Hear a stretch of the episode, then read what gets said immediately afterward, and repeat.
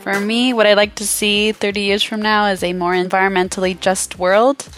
Disadvantaged communities face a greater threat to the impacts of climate change, so I'd like to see things be more just.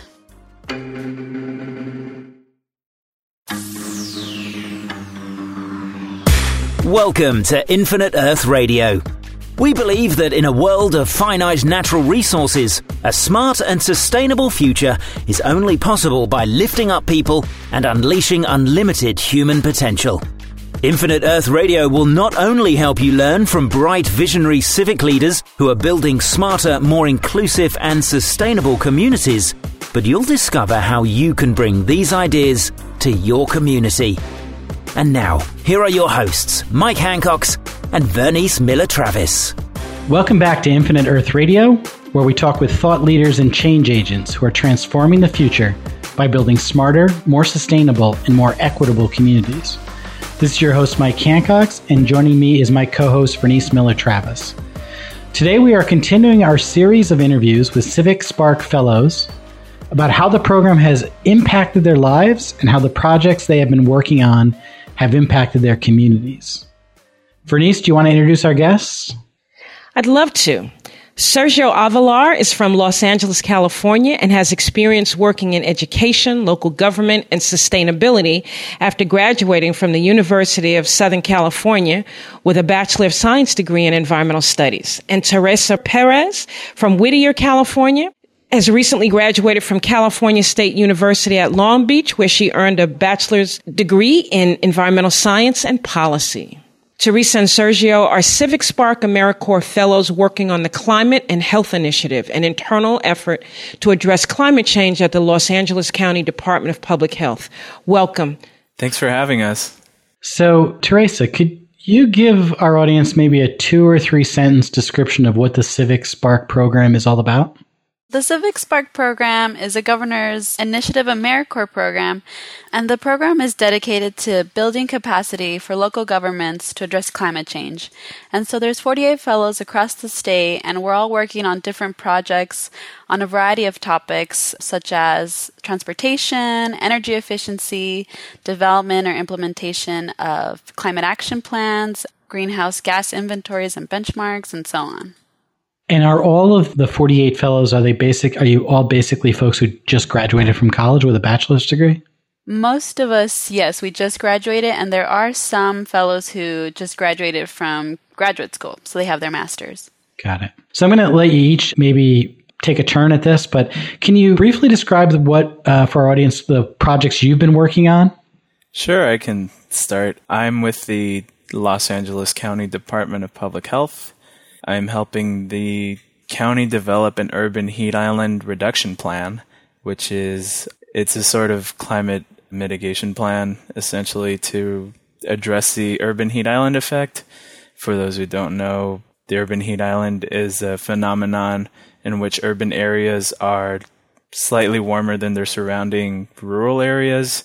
Most of that is because of typical materials used to develop urban areas, mostly roofs and pavements. They're more heat absorbent materials, and so on a really hot day, they can really warm up the surrounding area. And so, with this plan, we're looking how we can shape policy in the county to really implement more ways to cool the surrounding county area. We're looking at how we can implement cool roofs some jurisdictions around here, like the city of Los Angeles and the city of Pasadena, they've approved of cool roofs ordinances. So what's a what's a cool roof? So a cool roof is a roof that a regular roof does not absorb as much heat. It actually reflects more sunlight. So that way the immediate floor below the roof doesn't warm up. And that's really those are better for areas where there's a lot more heat. How do you do that? How do you accomplish that? How do you make it a cool roof? Generally, the roof is either a lighter color or some roofs are installed using tar. So, by not using tar or by having roofs that can reflect sunlight better, you know, m- making them white, for example, is a way of making it a cool roof. And there are also many benefits to them. Obviously, can reduce temperatures and that can also lead to energy savings so that buildings don't have to waste energy in trying to cool down the building. Right. Makes sense. And uh, Teresa, what are you working on? I'm also with the Los Angeles County Department of Public Health, and I am helping launch the Climate and Health Initiative. Our mission is to create a work culture that encourage and organize climate change work. So, our first step is to form an interdepartmental work group consisting of different staff from different divisions and programs within the department. And we'll come together and we're going to establish five concrete goals that the department can accomplish and those five goals will be pursuant to the department's five point plan to reduce the health impacts of climate change. And once our goals are set, we'll create action plans and then begin to implement those plans. Give us an example of how you could reduce the public health impacts of climate change, like just one example of what could be done. The county and the Department of Public Health have these cooling centers all over the county in which if a family or residents don't have like air conditioning or they don't have access to somewhere to be cool, they can go to these cooling centers in times of extreme heat and just stay cool for the afternoon or in the peak hours of when it's really hot.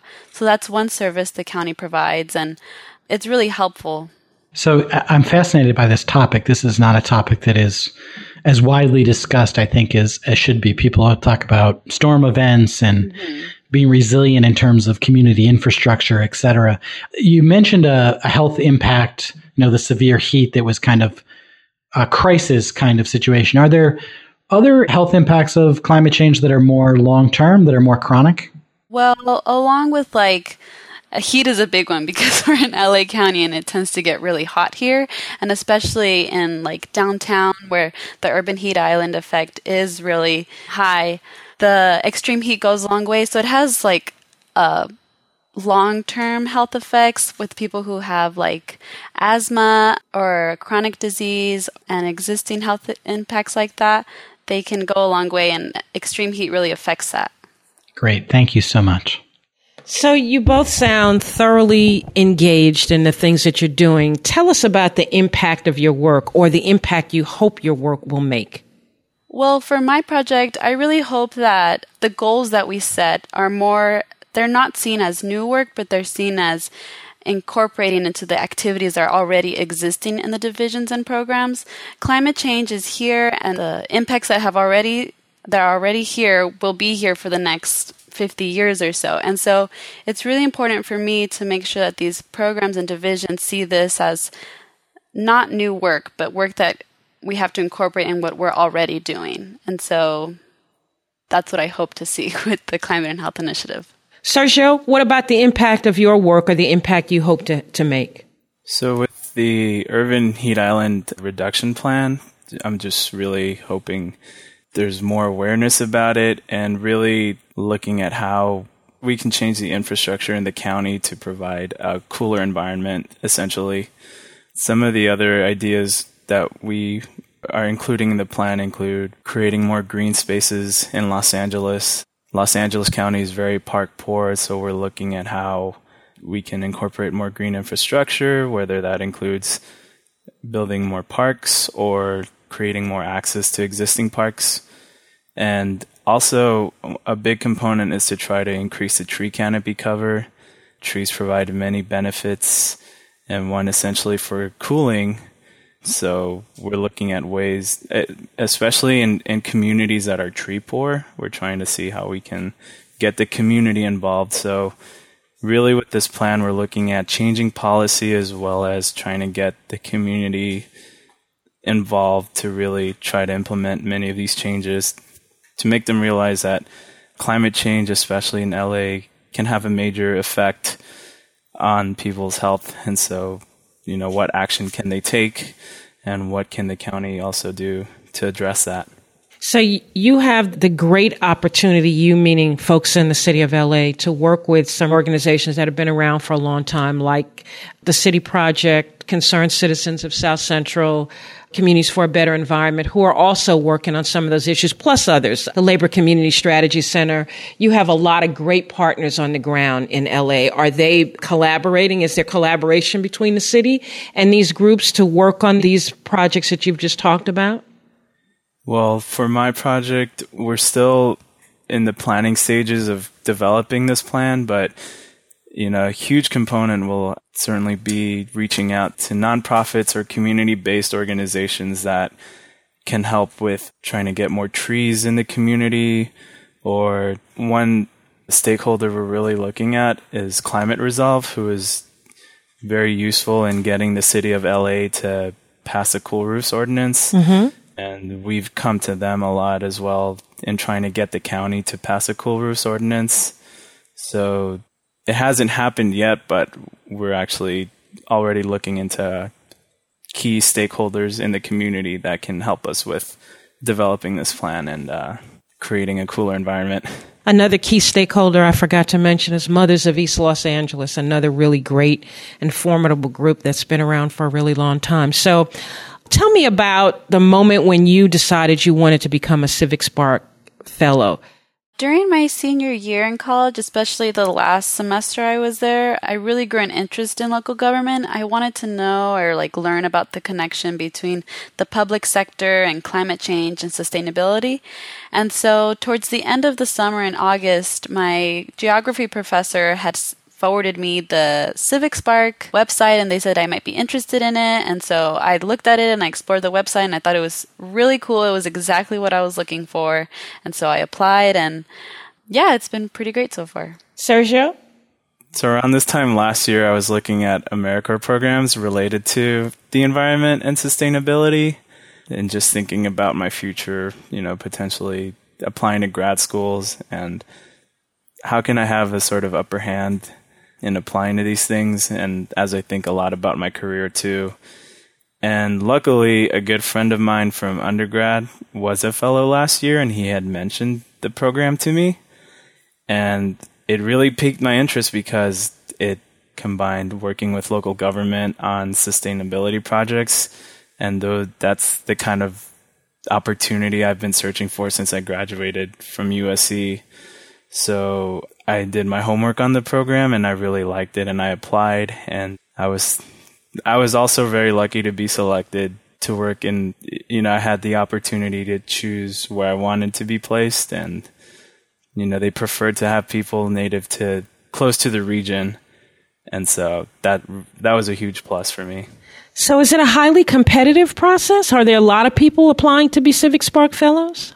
There certainly are a lot of people that are applying to it and as this is the second year the program rolls out, we're getting the word around more. It's also interesting because some fellows are not from the state of California. So this is because it is an AmeriCorps program, it has a far reach in the United States and you know there are some fellows that are not from the state that you know they can certainly apply to the program too and really be immersed in what California is doing for climate change. So what's next? You got another couple months to finish out your fellowships. What are you each of you expecting to do after you complete your fellowship? I am at the moment I'm applying to jobs still related to sustainability and climate change. I'm looking in the public sector and with nonprofit organizations as well. I want to pursue a my master's degree. I don't know what program yet, so I still got a little bit of exploring to do, but that's in the that's in the future as well. So it, your master's degree would be in something like public health or that is one possibility. I'm also looking into maybe some geography programs. And so I'm still exploring my options before I set my eyes on one. That's a good idea. Sergio? I'm also in the same boat as Teresa at the moment looking for jobs. I've had some local government experience in the past, so I do want to move on to maybe something in the private sector or nonprofit just to get a better idea of how other sectors sort of address or are trying to address being environmentally friendly and sustainable. Ultimately, to try to get into a grad school program, either in administration, public health would also be an option. And, you know, at some point, think about consulting as well. I think a lot of great work can be done through that field. And also education. You know, I really grew an interest in this field when I was in high school and then took AP Environmental Science. And it's stuck with me since. And I think it's a great way to get people to think about this too. So, how is the Civic Spark Fellow experience? How do you think it's impacted you, and how will it serve you moving forward in your life, either professionally or personally? Well, I've definitely learned a lot in this Civic Spark program and the Six Hole experience. I've learned a lot I've grew professionally, I believe, and I also learned about the public sector more than I would have imagined, which is a good thing. but I also learned that every step counts, and I think it was really helpful to have this network of young professionals in the same field as I am as we share stories and challenges. It really shows that we're all taking one step every day to like address climate change because it is a big issue, and I just thought that was really cool from the Civic Spark program. Sergio? I've been impressed just with the type of work that they want us to do. We're not looked as interns in whichever organization we're with, so we actually get to have a lot of say in a lot of the projects we're working on. We're not just doing clerical or administrative work. It helps with professional development. You also get exposed to a network of sustainability professionals, so it's given me a lot of hope to see a lot of people also working at the same goals and learning from their experiences too. I think that's had the biggest impact. And working in the Department of Public Health, you know, it's really made me think a lot now how public health is affected by climate change and how it can be used in, in many other sectors too to really sort of leverage some of the things that we're trying to do. And I think that makes people listen more. You know, most people think of climate change as like saving the polar bears because of global warming, but when you actually tell people, well, you know, extreme heat can really have an effect later through your air quality, or if you are sick or a loved one is sick, it could have many effects. So people really tend to listen to that more. So, what advice would you give to anyone who's interested in becoming a Civic Spark Fellow? I think this whole experience is what you make of it. So I think it's important to be open to learning and expanding your knowledge about sustainability and climate change and local government. Working in a large organization, I think it's important to really understand and respect how everything works, how to create an appropriate timeline, and how to learn how to get things done in such a large organization such as this one. Sergio, what advice would you offer? To someone who's interested in becoming a fellow?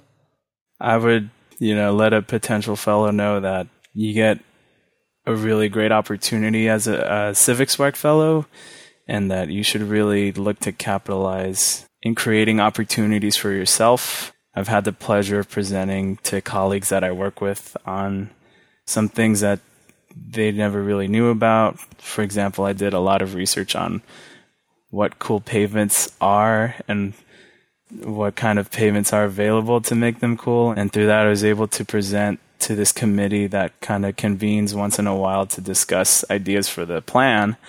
And, you know, they found it really helpful in learning more about cool pavements. So just really trying to find opportunities and also getting in touch with that network. You know, I think it'll open many doors for people afterward.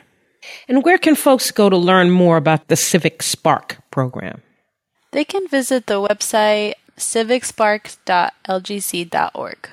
So our next three questions are what we call the lightning round questions. And so we're going to ask the questions and we want you to answer the first thing that pops into your head as quickly as you can. So the first question is, if you could implement one change or pick one leverage point that would lead to smarter, more sustainable, and more equitable communities, what would it be? For me, I think it would be to make environmental science courses mandatory at an elementary to high school level. And I would say more accessible public transit. LA has a huge car culture, and I think we need to change that a little bit more. Oh, oh or maybe a lot more. yeah, a lot more, yes. having having been in LA and recently. So, what one action could our listeners, the, the average citizen, take to help build a more equitable and sustainable future? What's the one thing I could do tomorrow? Either reduce, reuse, or recycle. It's a pretty common phrase, but it goes a long way. So I think that's one thing everybody can do. And going along the transportation note, I would just say if if you have to go somewhere close to your house, consider biking or walking there instead so you don't have to, you know, emit more greenhouse gases using your car. So, if you're both successful in the work that you're doing, what will Los Angeles County Health Department's efforts to address climate change look like 30 years from now? I would say cleaner air, for one. That's a big issue here.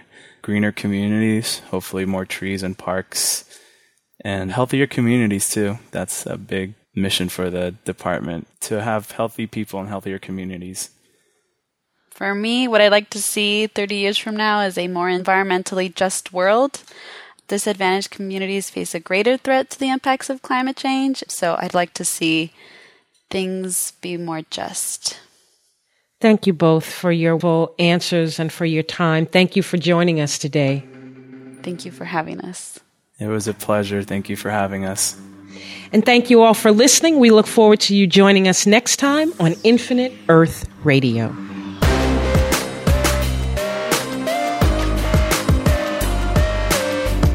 Infinite Earth Radio is a podcast produced by Skio in association with the Local Government Commission.